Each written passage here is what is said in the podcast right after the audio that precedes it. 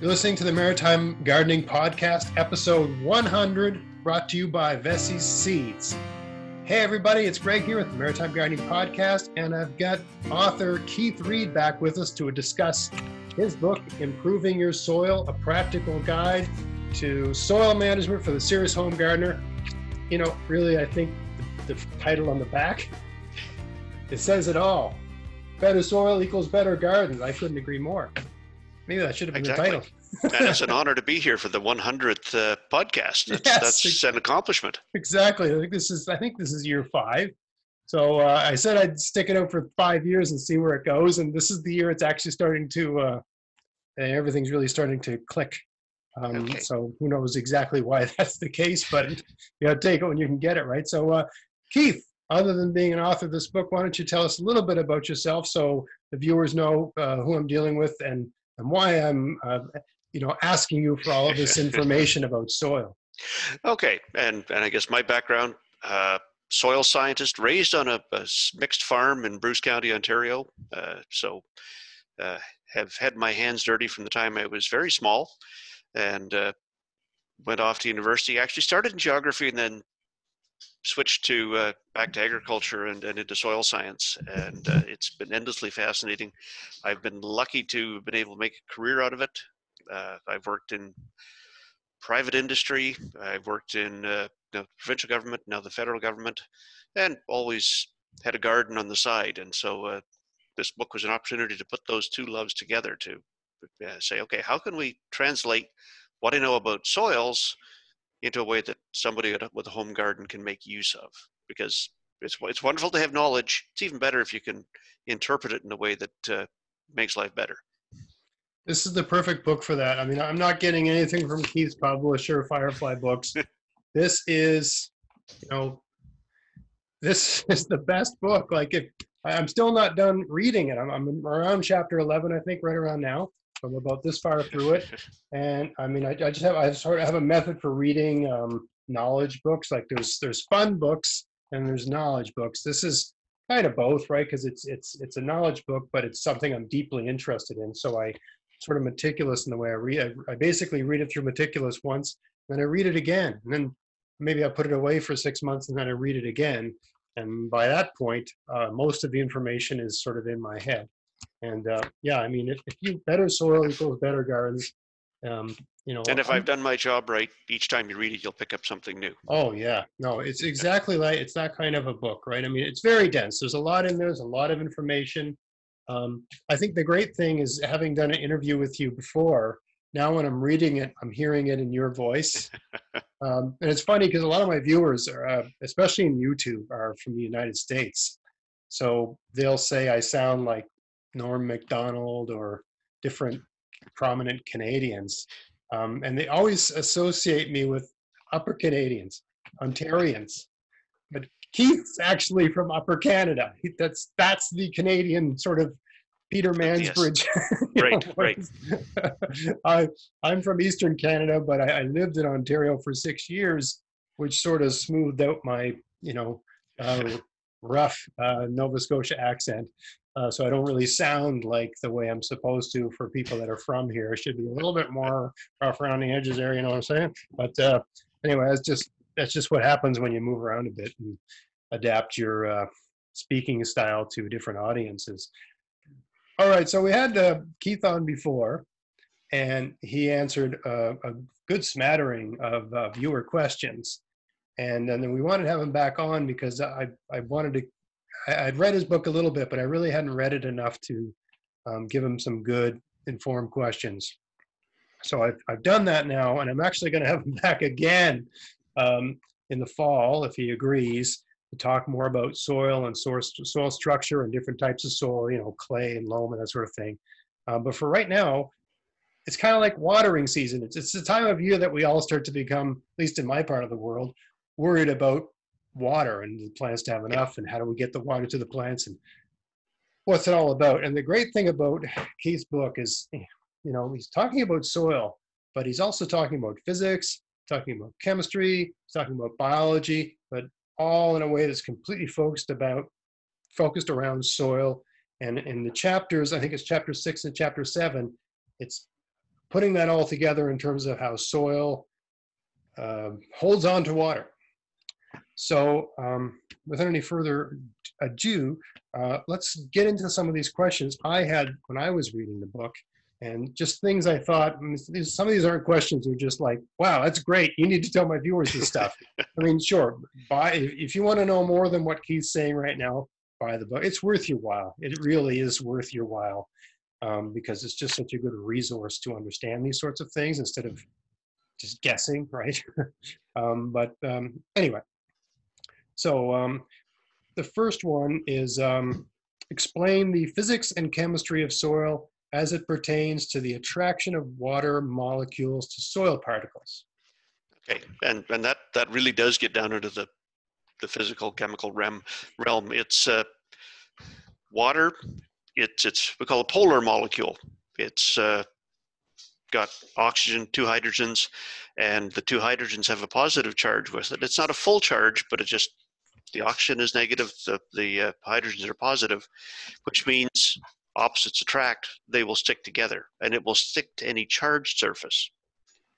And so water will actually be attracted. And you, you see this uh, if you uh, you know have a glass of water and you look at the uh, the edge of the glass of water, you know there'll be a little bit of a curve up at the edge of the the uh, the glass where the water sticks to the glass and wants to hold there. The meniscus. The meniscus. Mm-hmm. Yep. That's exactly it. It's mm-hmm. the same thing that forms the meniscus. You know, uh, that that film on the water, uh, that surface tension is the water holding itself together.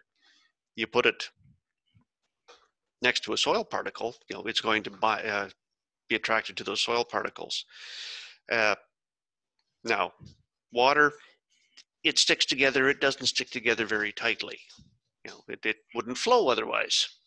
But you put it close to a surface and it will bind you know the closer it is the the thinner the film the tighter it sticks right and uh, and so what that means in the soil is the smaller the pore size the smaller the pore space because then you've got all around that that water you've got surfaces for it to stick to the tighter it will be held right and uh, and so really that's that's what it is it's the thickness of that layer of water. And, and that's why if you've got a dry soil, water is going to bind to that soil very tightly. If you've got a wet soil, you're going to have some that's bound tightly, but you've got a lot more that's that's held loosely. Right. And and will move much more easily. Can you actually? This wasn't one of my questions, but it's related to because uh, I think this term might come up as we go through these questions. Is it and i think it would help people to understand some of what you're discussing with this question. Uh, maybe you could explain to the viewers um, what is meant by the term soil solution? You, you use it a lot in your book. Okay yeah and and a solution it's just water with something dissolved in it. Uh, you know if you uh, take a glass of water and put some salt in it or put some sugar in it and stir it up that dissolves so it goes into a true solution uh, it's not like you know, if you uh, took some soil from the garden and put it in your glass and you mix it up, it's going to stay as, as a suspension. You can have particles in it, but uh, you know that we're talking about stuff that dissolves in in the water in the soil. There's there's enough minerals in the soil that any of the water in the soil is going to dissolve some of those minerals. So it's it's never going to be pure water. It's always going to be a solution of water and something else in it, uh, which it can have uh, some impact on how the water behaves in the soil. Uh, but I think it's it's just it's good to remember that yeah we may we may talk about soil water, but really it's when it's in the soil it's it's a solution of water with something else in it. Okay, so yeah, that term is just it's it's the water that's in. It's not about the soil really. It's the it's the water that's in the soil and the stuff that's dissolved in the water. And if you th- think about anything getting from the soil to the plants, it's carried by the water. It's got to go from the soil to the water to the to the water, but it yeah to the water and then that's carried to the plant. I see. So that's yeah. why. So that's that's why it's important that it's a solution that you know that's actually carrying the minerals. Uh, I see.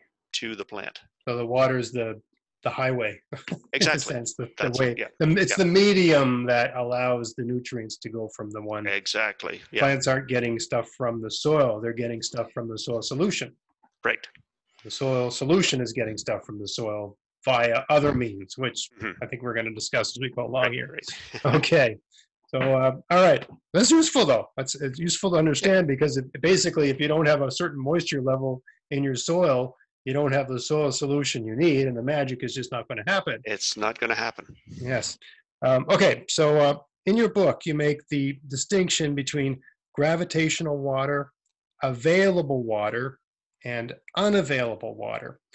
Sound, sounds self-explanatory, but I never really thought of it this way. Gravitational water, uh, available water, and unavailable water.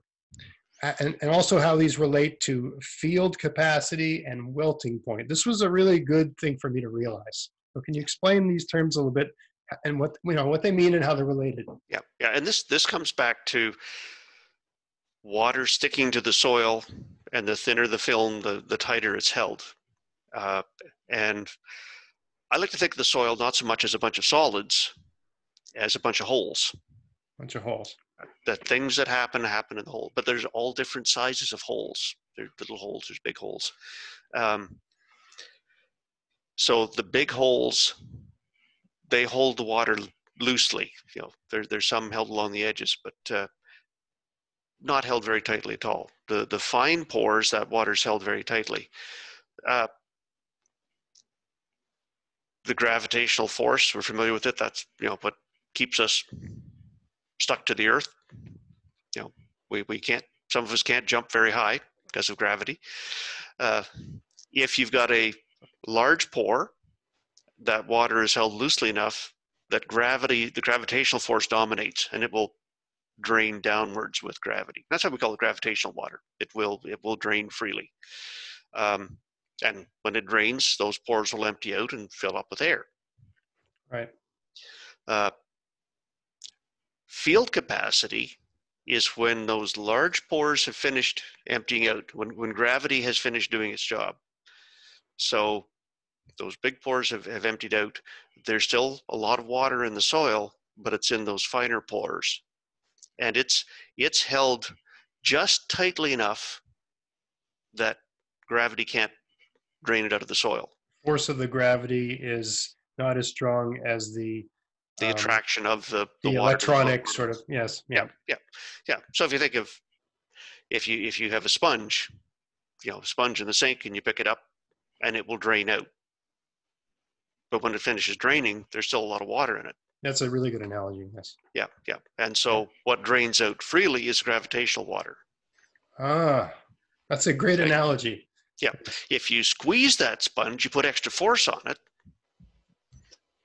you can squeeze more water out and that's equivalent to the available water in the soil. Ah the squeezable. That's right. the squeezable water yeah. Right, it's, right, it's held it's held loosely enough that plant roots can can absorb it.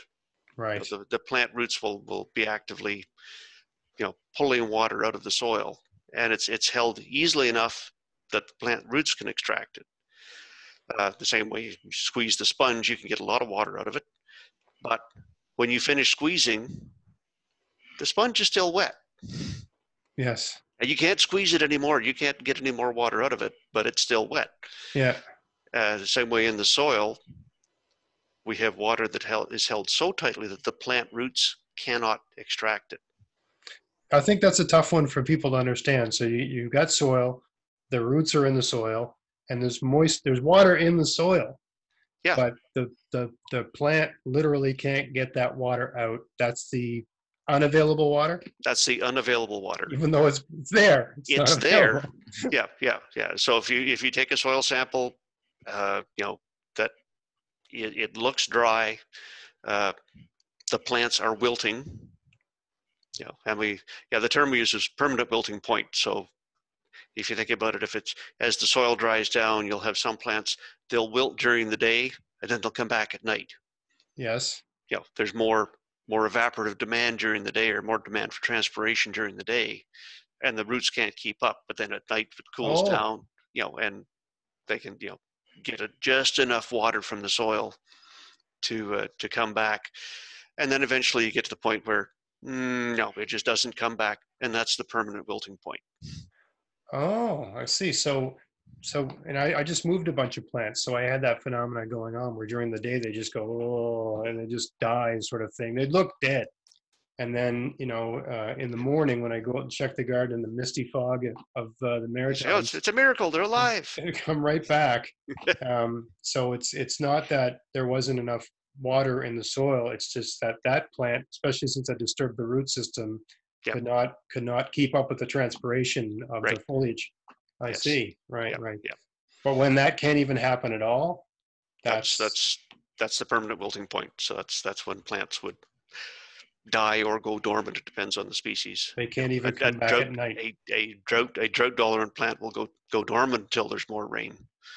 When did- Uh, an expensive transplant for you know something you buy at the nursery and spend 60 bucks on will just die and and so uh, you know we talk about plant available water it's that water between field capacity when it stops draining and the permanent wilting point Right. So, yeah, I guess that, I mean, I think we're going to get on this a little bit, but that's why it's, it's so important to have a, a soil structure that enables a maximum field capacity.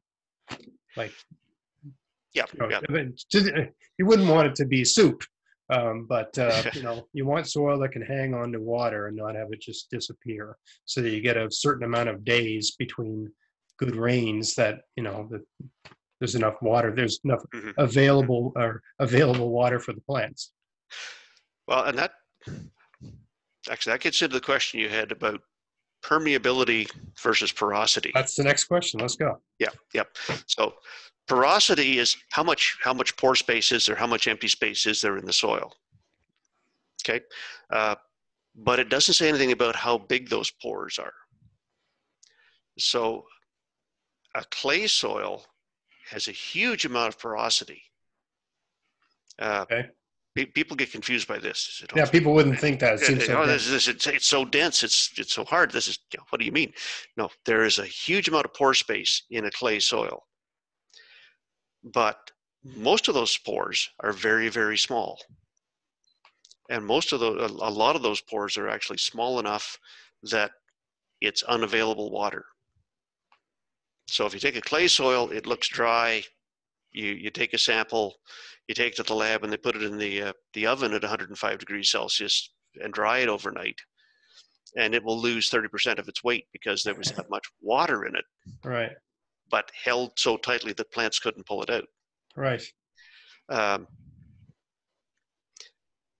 so that's porosity, and so clay soils have the most porosity.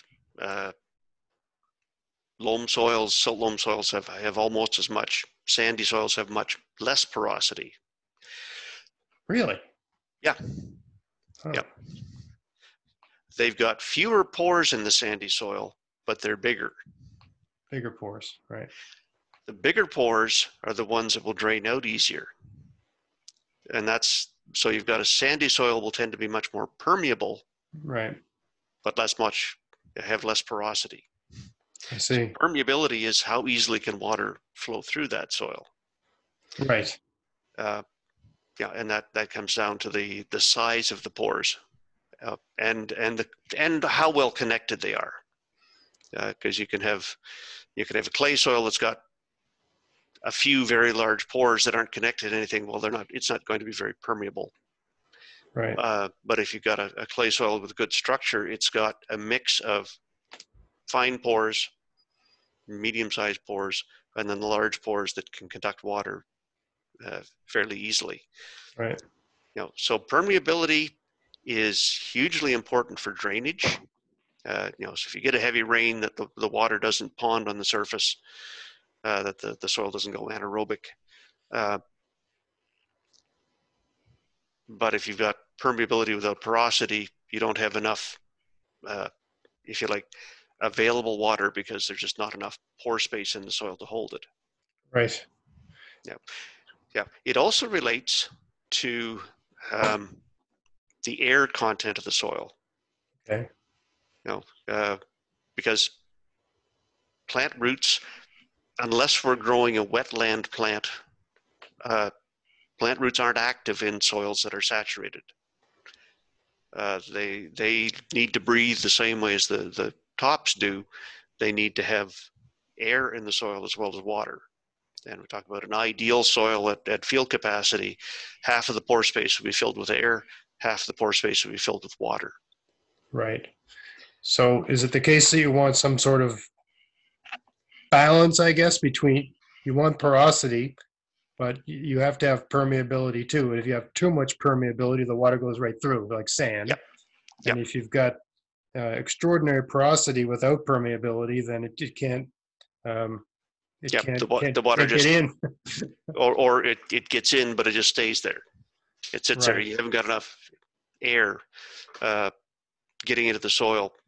And, and that's where roots will shut down. Another question is, uh, how can backyard gardeners improve water infiltration in the soil? Maybe explain water infiltration. I mean, it relates to the thing we just talked. I mean, I've got these in order for right. a reason, but they all build on one.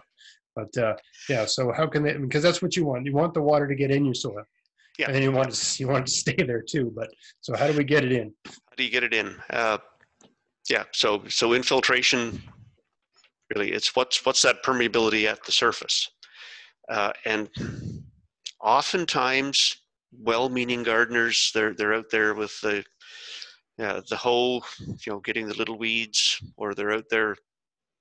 Uh, taking seriously the Chinese proverb that the, the best fertilizer is the farmer's footsteps and, and you know walking on the garden regularly. Uh,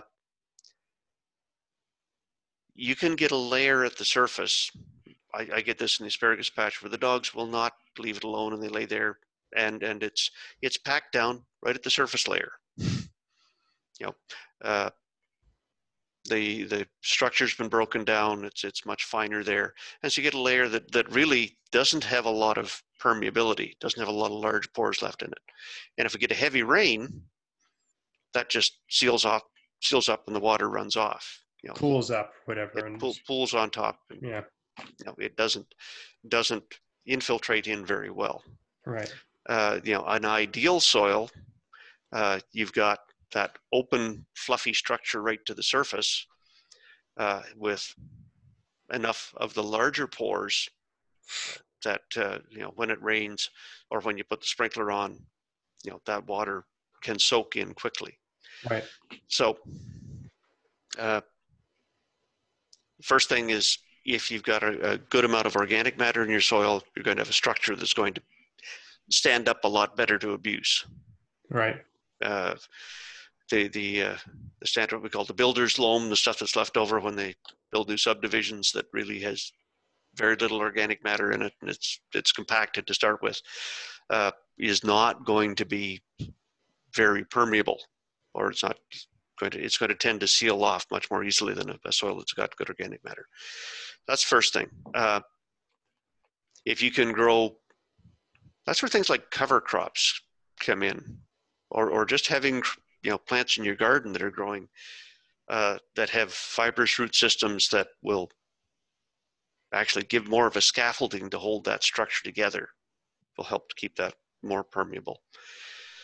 Uh, the next step is not messing up what's there. So so don't over over cultivate. Can I can I just Can I just uh, get, get a clarification on what you just said? So you're saying that if there's something growing in the soil, soil, it's basically a hole through the soil, right? It's basically something that goes into the air and down to the soil. So when you're saying scaffolding, that's what you mean. It's a thing that you've got something in the soil that's both above the soil and below the soil. So it's a means for water to get in. Well, that that's part of it. You're creating holes in the soil. The, the other part is uh, those fine roots actually bind the soil particles together, Okay, so they don't break. The structure doesn't break apart as easily. I see. Okay, Uh, so that's, uh, and that's for yeah. Not every gardener is going to have time or, or space to be able to put cover crops in. But if, if somebody says, "Okay, I want to do it right," taking a year and, and planting a, you know, some oats or some some rye and, and leaving it, you know, even turning in a couple of crops of that will really help to build the soil structure. What is that? Mean, uh, this has got nothing to do with the questions I had here, but you know, people are often saying to me, "You need a cover crop. You need this. You need that." And I'm like, "Look, I got frost in May and I got frost in September. What the hell? The hell is this cover crop thing? I can't plant like some thing. You know, like it, it's it's such a short growing season here. Mhm. Um, in an extremely short growing season, does a cover crop mean letting a pet, like let's say someone like me whose garden's compartmentalized, so I've got bed, bed, bed, bed, all these different beds. Might a cover crop mean um, kind of like letting a bed go fallow for a season? Okay, this season I'm going to just put some alfalfa there, just going to let it do its thing. And then uh, at the end of the season, I'm just going to cover it with some leaves and it's all just going to rot away. And then the following year, I'm going to have this wonderful, great stuff ready to go. Or is there some way I could actually grow something, kill it, and then plant something there within a really short growing season? Or is that more of a, you know, super sunny, warm, long growing season type thing? Uh, the shorter the season, the more challenges we have with cover crops. And and you talked about yeah, taking one one bed and leaving it fallow, putting something in. Uh, you know, whether it's a, a legume or whether it's a, a grassy crop, but that that will you know say you're saying okay, I'm taking this year for that part of the garden to improve. Yeah. Uh, the other way to get at it, and it's it's it's it's always a challenge. Uh, but you know, if you've got one bed where you've got okay, I've got my radishes and I've got my peas, and and they're fairly early, and I they're finished, and I just plant some fall rye, Right. you know, in that spot, and and leave it for the the fall, and and then work it in the next spring. Uh, you know, you're you're not going to have an entire bed, but you can do some of those things. Right. I Yeah. see. So that that can work. Even like I think my my peas are done.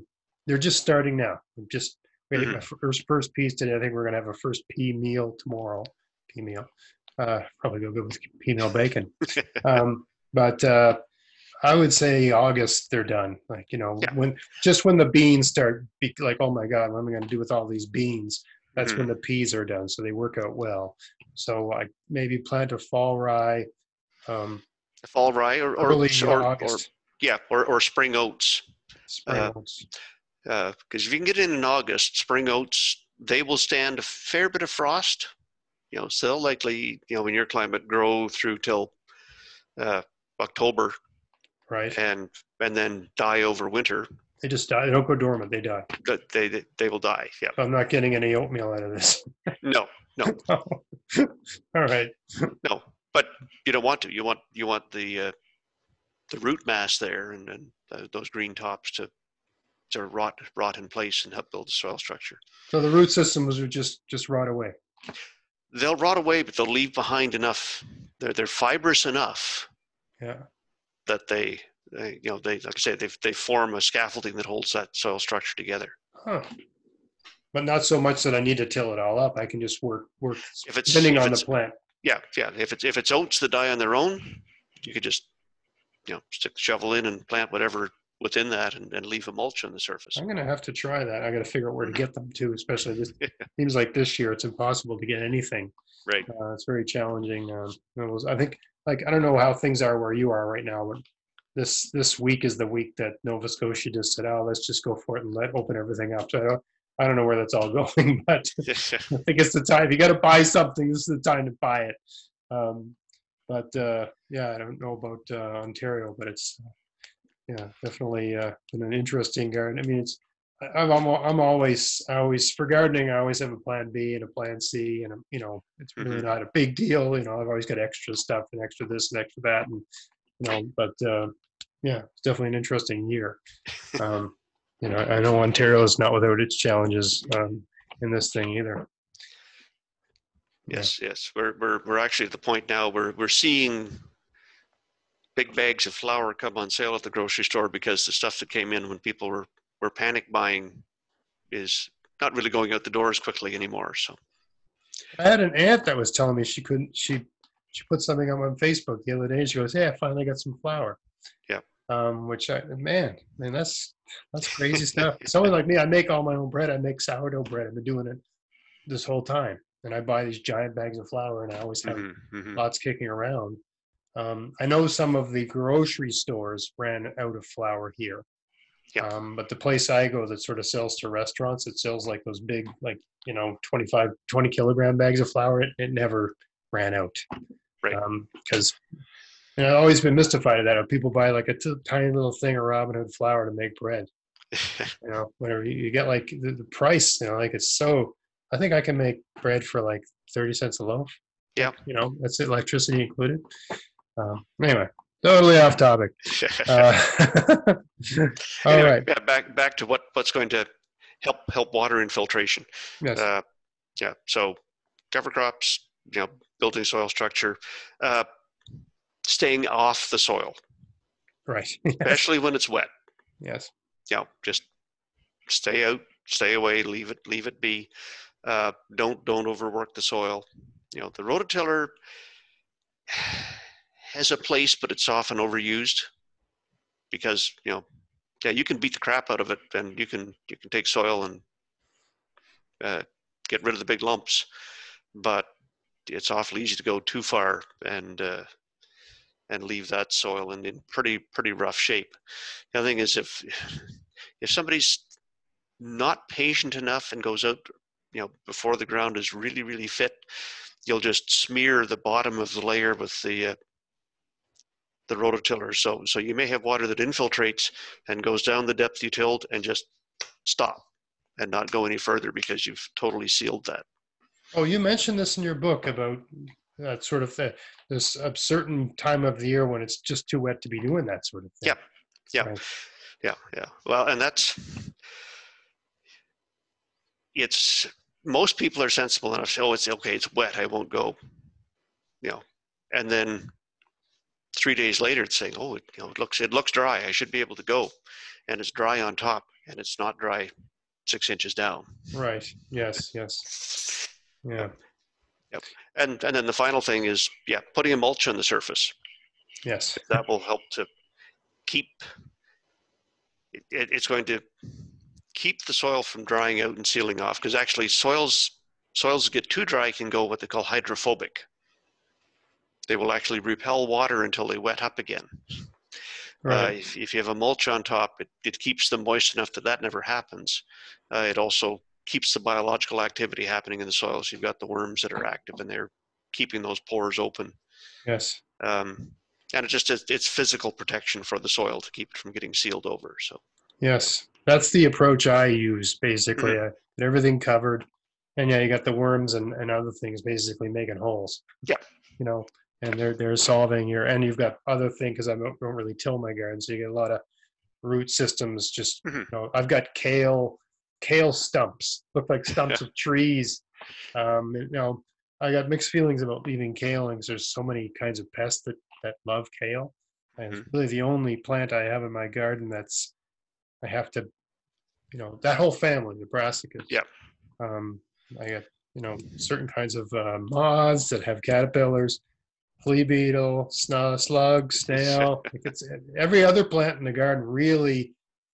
It has a little bit, you know, but really it's, it's nothing. It's, it's nothing even. Every other plant can shrug it off, but that whole the- family. the just- brassicas seem to attract it. yeah, yeah. I mean, it's a, and they taste good. So I mean, think about how many different. You basically got mustard. Yep. You got mustard turned into all these great things.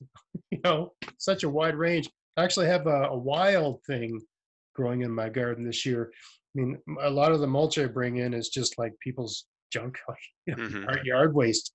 Um, so you never know what's going to pop up in your garden. And a lot of viewers will say like, "Oh my God, aren't you worried about this, that, and the other thing?" I was like, "No, not really, because I don't. I mean, I'm so happy that someone else gathered all this stuff for me and it's free. I will I'll deal with the pro- consequences later. This year, um, first year ever, I've got all this. Uh, what is it like? Wild radish. oh, So it's it's a white radish. It's Mhm. hu- huge uh, foliage. Kind of looks dandelion-like uh, the foliage, but it's it's a, definitely a radish. There's no mistaking it. It's got a thistly sort of texture, and uh, but it's got like a telltale sort of radishy sort of thing Okay. coming at the bottom. And the smell when you snap it, smells like a radish. Um, but you, you know, and it, it makes a sizable green. Yeah. Like a turnip, you know. Um, but you can eat it. I got them growing in with so all my garlic. I just mulched it with yard waste. So I've got all these garlic that are, you know, the scapes are starting to come out now, and I've got all this this radish greens in some of those beds. But they're edible if you if you cook them. If you try to eat them Yep. raw, they taste like thistles, and it's not very pleasant. But when you cook them, it just becomes kind of like turnip greens. okay. Um, anyway, um, okay, so um, how can gardeners improve water uptake by plant roots? Or the other side of it, how do The we get the side of water in? How do we get the water out? Yep, yep. And and this is where you need that mix of water and air in the soil. You know, uh, the the two extremes. If it's if it's too dry, you know, there's no water there for the plant to get at, so it's it's not going to uh, do very well. Uh, the other extreme is if it's too wet, the water the soil is holding on to too much water, Right, and you've got uh, not enough air in the soil. Uh, those roots will just they'll essentially die in saturated soils or go dormant. And uh, right, you know, you'll sometimes see somebody. It's more often in house plants, but you'll see it in the garden as well, where somebody says, "You know, why why are my plants wilting? I'm watering them." Well, they're, they're wilting because you've drowned the roots, right, and the roots just cannot take up water because there's not enough air. right, So that's that's why it's important to have that that balance of of water and air. Uh, the other side uh, is having a large enough root system to be able to do that. So that's where it comes back. You know, everything's related. Comes back to soil structure. If you've got good soil structure, you've got a good mix of water and air. Uh, you've got pore spaces the roots can easily get into, so you have a large root system so it can actually explore a large volume of soil. Right, and uh, and that's where having if you like a deep soil profile something where the roots can get down into the soil uh, is very helpful. Um, that's where you know in an agricultural setting uh, people get blown away because you know if you tell them we put tile drains into the field and we increase the amount of water that plants can use. Because you've actually increased the depth where you've got air in the soil and you've increased the depth of soil that the, the roots can pull water from. Right, so you know you've got more more soil where that gravitational water has drained away and uh, has enough air in there that the roots can can utilize the available water that's in the soil Really? So yeah, that's counterintuitive because you think like, why why are you incre- increasing the ability of the so- water to get out of the soil? But they guess they want to um, facilitate want the it- roots getting down. you want a deep root system I see. Yeah. know and that's you know if you've got that's where if you get the summer thunderstorm that dumps you know 150 millimeters of rain in in four hours uh, you know you want to be able to have that get away and and have that deep profile that the, the plants can utilize the water that's in there Right. I guess that it's a good segue to the next uh, question, which is, and I get this a lot, both, uh, you know, people will say, how often should I water? But they'll also say, like, I've got this problem with my plant. Um, what am I doing wrong? And I'll be like, well, you're either watering it too much or not enough. too much or too little So- yeah So the, yeah, the question is how much water is enough and how much is too much? yeah um, Easy question to ask, no problem. yeah easy question to ask hard question to answer uh, the yeah you need to be watching the plants you need to be looking at the soil you know and saying okay you know when i dig in the soil does it feel moist or not a any kind of a reasonable garden soil should be able to hold water and you know week's worth of water. You know uh, you sh- should be able to to restrict your watering to you know once or at most twice a week you know, if we aren't getting regular rain. Uh, if you're watering more frequently than that what's going to happen is you get shallow roots that are in the soil zone that, that dries out very quickly and nothing going deeper because they've, they've never had to Right. um, and the tendency, you know, if you're watering frequently, is to, uh, you know, put on a small amount, each day, and and then it doesn't get down into the soil, and you actually get moist on top, dry underneath, and it's not until you get enough. Uh, that does two things. One, you've got a shallow root system. The other thing is you've broken the continuity of the pore, the water in the pores. Okay. If you've got a soil that's evenly moist from the, the surface down, you know, in, down to the water table, uh, it will actually pull water up into the soil Oh, through capillary action. through capillary action. I see, you're right. If you've got a dry layer, that water will just stay down there. It won't come up to the surface to where the roots are. I see. Right, right, right. Yeah. Um, so you want to be careful you don't break that continuity. Uh, and that comes to something, uh, you know, people say, well, you know, I'm going to put in trickle irrigation and that's a little bit each day. And trickle, trickle irrigation is very efficient, but you have to be watering enough that, and watering soon enough that the soil never dries out. If the Right. soil dries out, trickle irrigation, you can never put enough water on to catch up. Okay. So you have to start sooner. Right. You know, uh, Because it, yeah, because you're not getting a big, it's just a, a steady supply, but if it's, yeah, it's a steady supply. So if you've got that continuity, you know, of the of the water with the with what's deeper in the soil, yeah, yeah, yeah, it'll keep the soil moist. But if you uh, if if you let the soil dry out, well, you're going to have a puddle of, of wet surrounded by dry, which means you restrict your root system to that puddle of wet, and the plants will never do as well. And and you will actually in in some years you will actually use more water with trickle trickle irrigation than you would with you know a conventional sprinkler really. Right. because Uh, the, because the sprinkler you would tend to yeah water less frequently But hit it. water water water you know you're trying to put water that's going to soak in six eight inches or a foot Right, right, right. I think sometimes people get let's even even me, I get into this dilemma when you've got really really young seedlings. You're really tired, so you know the roots aren't that deep. You don't know quite how deep they are, like a carrot, let's say. Right. Okay, so you got a carrot that's an inch high, and it get a super hot sunny day, and so you don't water it because you you watered it the day before, and then you get another super hot sunny day, and you're like, why? You know, because you know the roots aren't down that deep, and you're like, just you know, should I water it? Should I leave? I like you know if mm-hmm. you know that the okay, so you, you got the soil, and you know, let's say use use this as an analogy.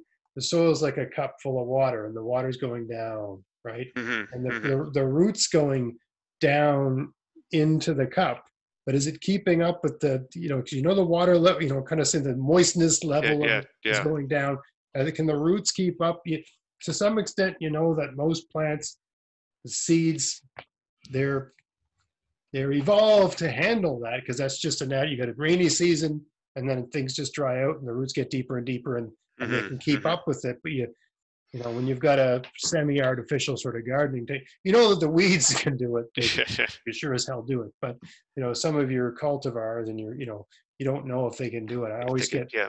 certain things like i don't don't worry about potatoes and some things like that but but carrots for some reason i'm Well- always worried like are they keeping up? Do i need to water that? Am i gonna they're they're slow off the start so it's always a concern yeah. yeah and you don't you don't want to see them germinate and then get stranded in dry soil yeah which Yeah. which can happen Yeah. um, the neat thing is you know that that's where a trowel is useful and just you know dig a hole uh,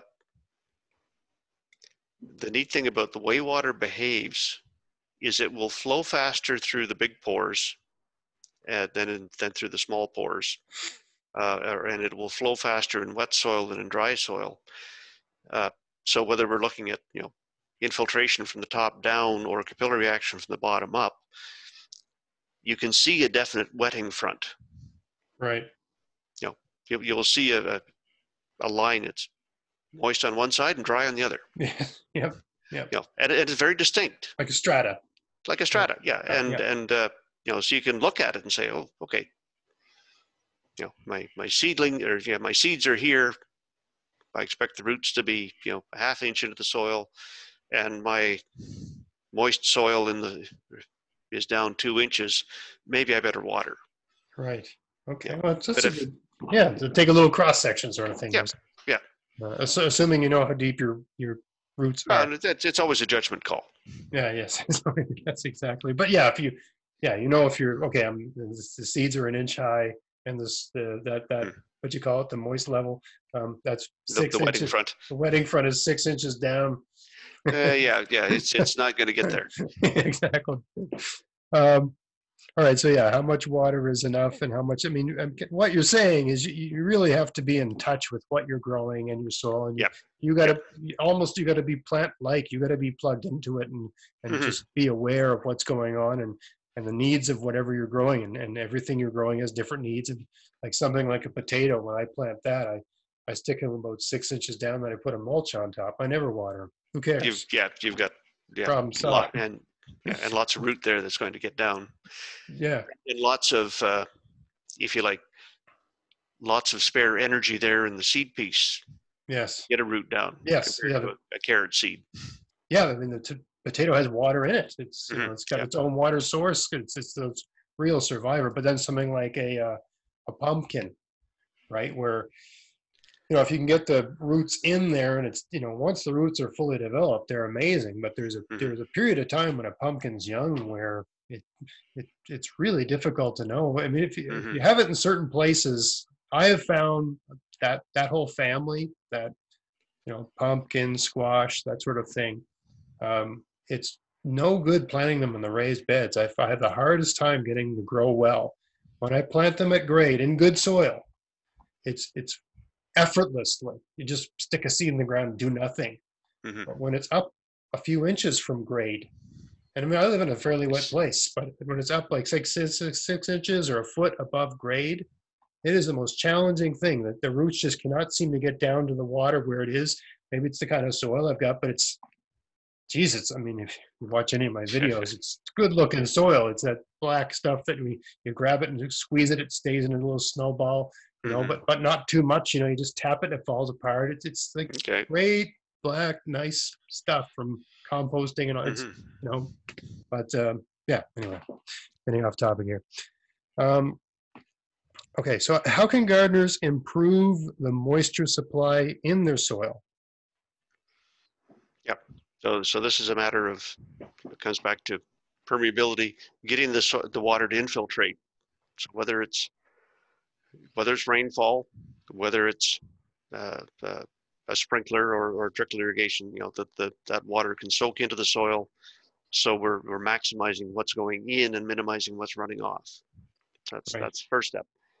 Uh, second part, uh, you know, having a big root system so it can utilize the water that's in the soil. Uh, the third part is where we're playing around with the, if you like, the, the size of the pores in the soil. So we increase the amount of available moisture, that difference between field capacity and uh, permanent wilting point, so that the plants can actually utilize more of that moisture. How do we Uh, do that? And that's, it comes down to, a lot of the times it comes down to organic matter. Right. uh, in a very sandy soil, the organic matter is actually acting directly like a sponge. Yes. Yeah.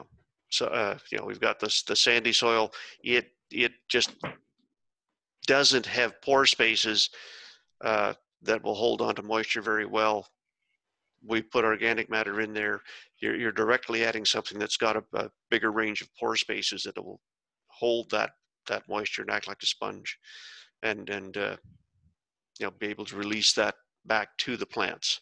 Right. Uh, and there's some work has talked about, you know, having 1% organic matter would give a sandy soil an extra week to 10 days between needing needing rain or Wow. needing you know it's it, it's significant Yes.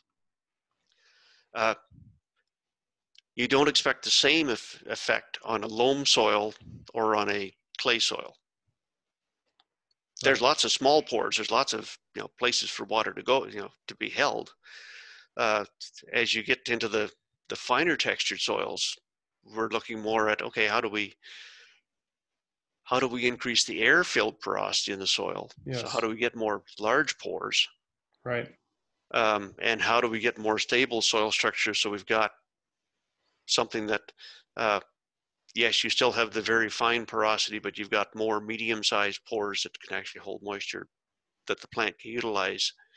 Uh, and that's, you know, you probably get, I'm speculating here, but you probably get more direct benefit from adding compost to a sandy soil and more benefit from a, a grass cover crop in clay soil. Really? Because in the clay soil, that cover crop will have more impact on the soil structure. Oh, because it'll That's create what's- that. Yeah. Yes, I see. Right, and I guess also by doing that, it's um, making that environment more favorable to the worms and that sort of thing, where they're right. they're creating their tunnels and all that sort of stuff. So they're allowing, almost Mhm. like um, I was going to ask you, what about the technique? I mean, the worms kind of do this. So I don't I don't do this because I've got that, but the technique of forking, where you jam a fork and you just sort of wiggle it around and jam it. You know, you're putting, you know, like a, a, a hay fork sort of thing. So you're putting Right. holes, foot deep holes in the ground so that the water can get in there. Is that is that a last? It's like is that what you do if everything else has failed, sort of thing? Or I, I would say that's a last ditch attempt to, Yes. you know, if, if your soil is that bad that you need to do that, it's pooling and just running off. You got to yeah, yeah. Uh, uh, the other thing is if you're sticking a fork in and water's pooling and running off, you're, you're, you're actually deforming the soil. So yes, the water will soak in and, and fill up the, the holes you've made, but you've actually compacted everywhere around where the tine went in. Oh, So it can't easily get out into the soil. right. You've made a straw. Yeah. That's true. Uh, all right. So, uh, last question. Um, when watering their gardens, what should gardeners bear in mind um, to make the most of their water supply? Um, so, I mean, some people have infinite water. I'm, I'm kind of fortunate. I got a deep well, and I, you know, if I run out of water, we're in bad shape. Um, but some people have their live in rural areas. They have a shallow well. Uh, and that even happens here in Nova Scotia, believe it or not. Even in my Mhm. area, some of the older houses have those old-fashioned wells. Mine's like Yep, yep. mine's like 100 meters deep or some crazy thing like that. But um, which brings its own problems because it's got like arsenic and uranium in it and stuff. Uh, the shallower wells don't have arsenic and uranium, but they got E. coli and they go dry. Yeah. Um, and then there's places in the world where it's just arid and dry, and you know Mhm, people have to mhm. pay for water and they have a water bill, and so I mean they have an interest in in not using more water to you know affect good growth in their plants than is necessary. So uh, how do they make the most of their water supply? Okay. Uh, yeah. So first thing is make the, the absolute best use we can of the rainfall we get.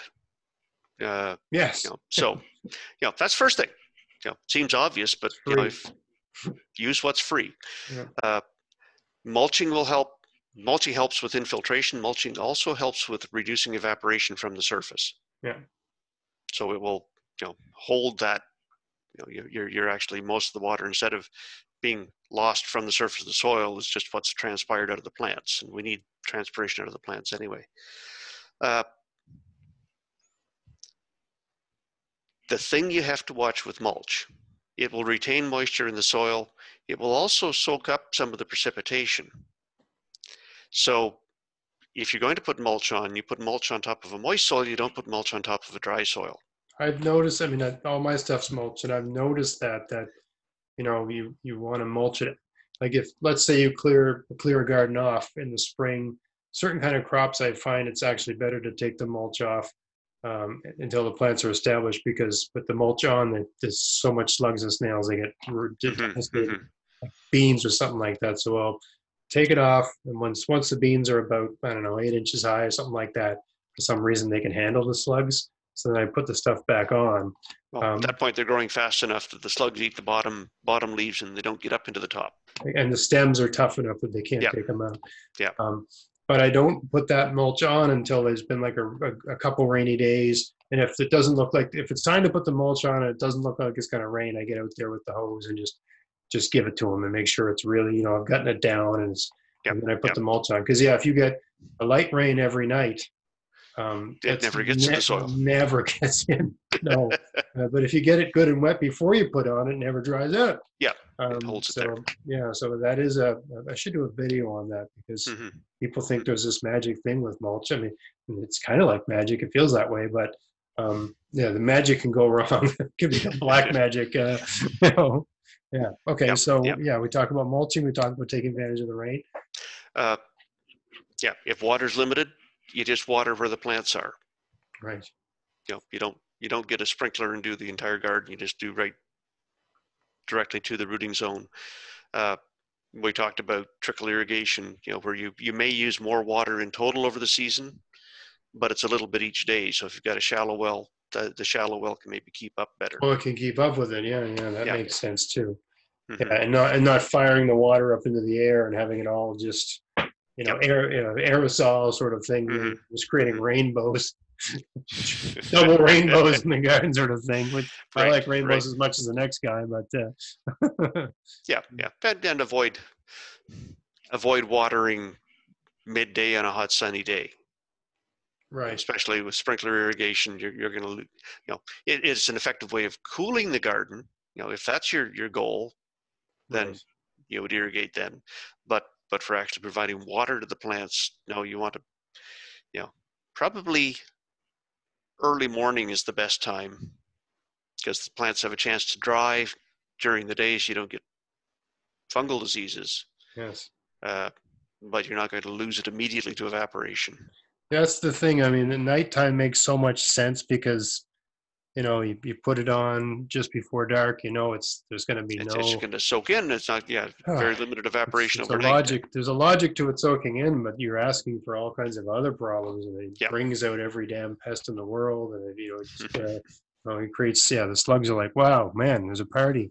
hmm So yeah, first or as early in the morning as you can wake up, sort of thing.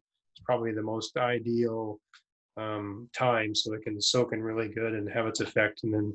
then Yep. the sun can come up, the, the foliage can dry out, and hmm plant can sort of get back its disease and pest resistant uh, properties that uh, watering seems Well, to interrupt. You, you you haven't you have to haven't left it soaking wet, which is the environment that the, the fungal fungal diseases really like. They always say don't put it to bed with wet feet or something like that. Something like that, yeah. That's one of those rules of thumb. All right, well, that's that's all the questions I had from those two chapters that I thought I could. I mean, of course, I've got more, but that I could fit in fit into an hour and uh, and uh, make an hour out of. So uh, I hope uh, I hope people found that uh, useful. I mean, if you want to have a successful garden, um, aside from having a soil, aside from having good soil, and it's it's the end of June. There's nothing you can do but what you got. What you got's what you got right now. We're going to do a thing on soil in the fall, and that's when you can do something about your soil.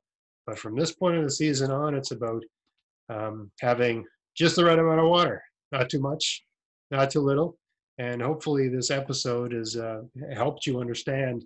Um, it should be simple, but it's, it's a lot of things you have to think about to make sure that works. Well, we, we, we always think of water just going down, yes, yeah, and and you know the neat thing about water is it, in the soil it will it will go horizontally, it will go vertically through capillary action, you know, in those fine pores. It's, it's Yes. only the it's only the very largest pores that, that drain out with gravity. So it can even go up into the sky. it can uh, even go up in the sky. exactly. So it's uh, not as straightforward as one might think. Well, Keith, it's been great having you back again, and I look forward to having you again. Uh, I everybody, wa- enjoyed it. everybody watching this, uh, if you enjoy this podcast, you enjoy everything I'm doing here with the podcast and YouTube channel, we want to help support the channel. Uh, this year is Vesey's Seeds. Use the coupon code GAVS20.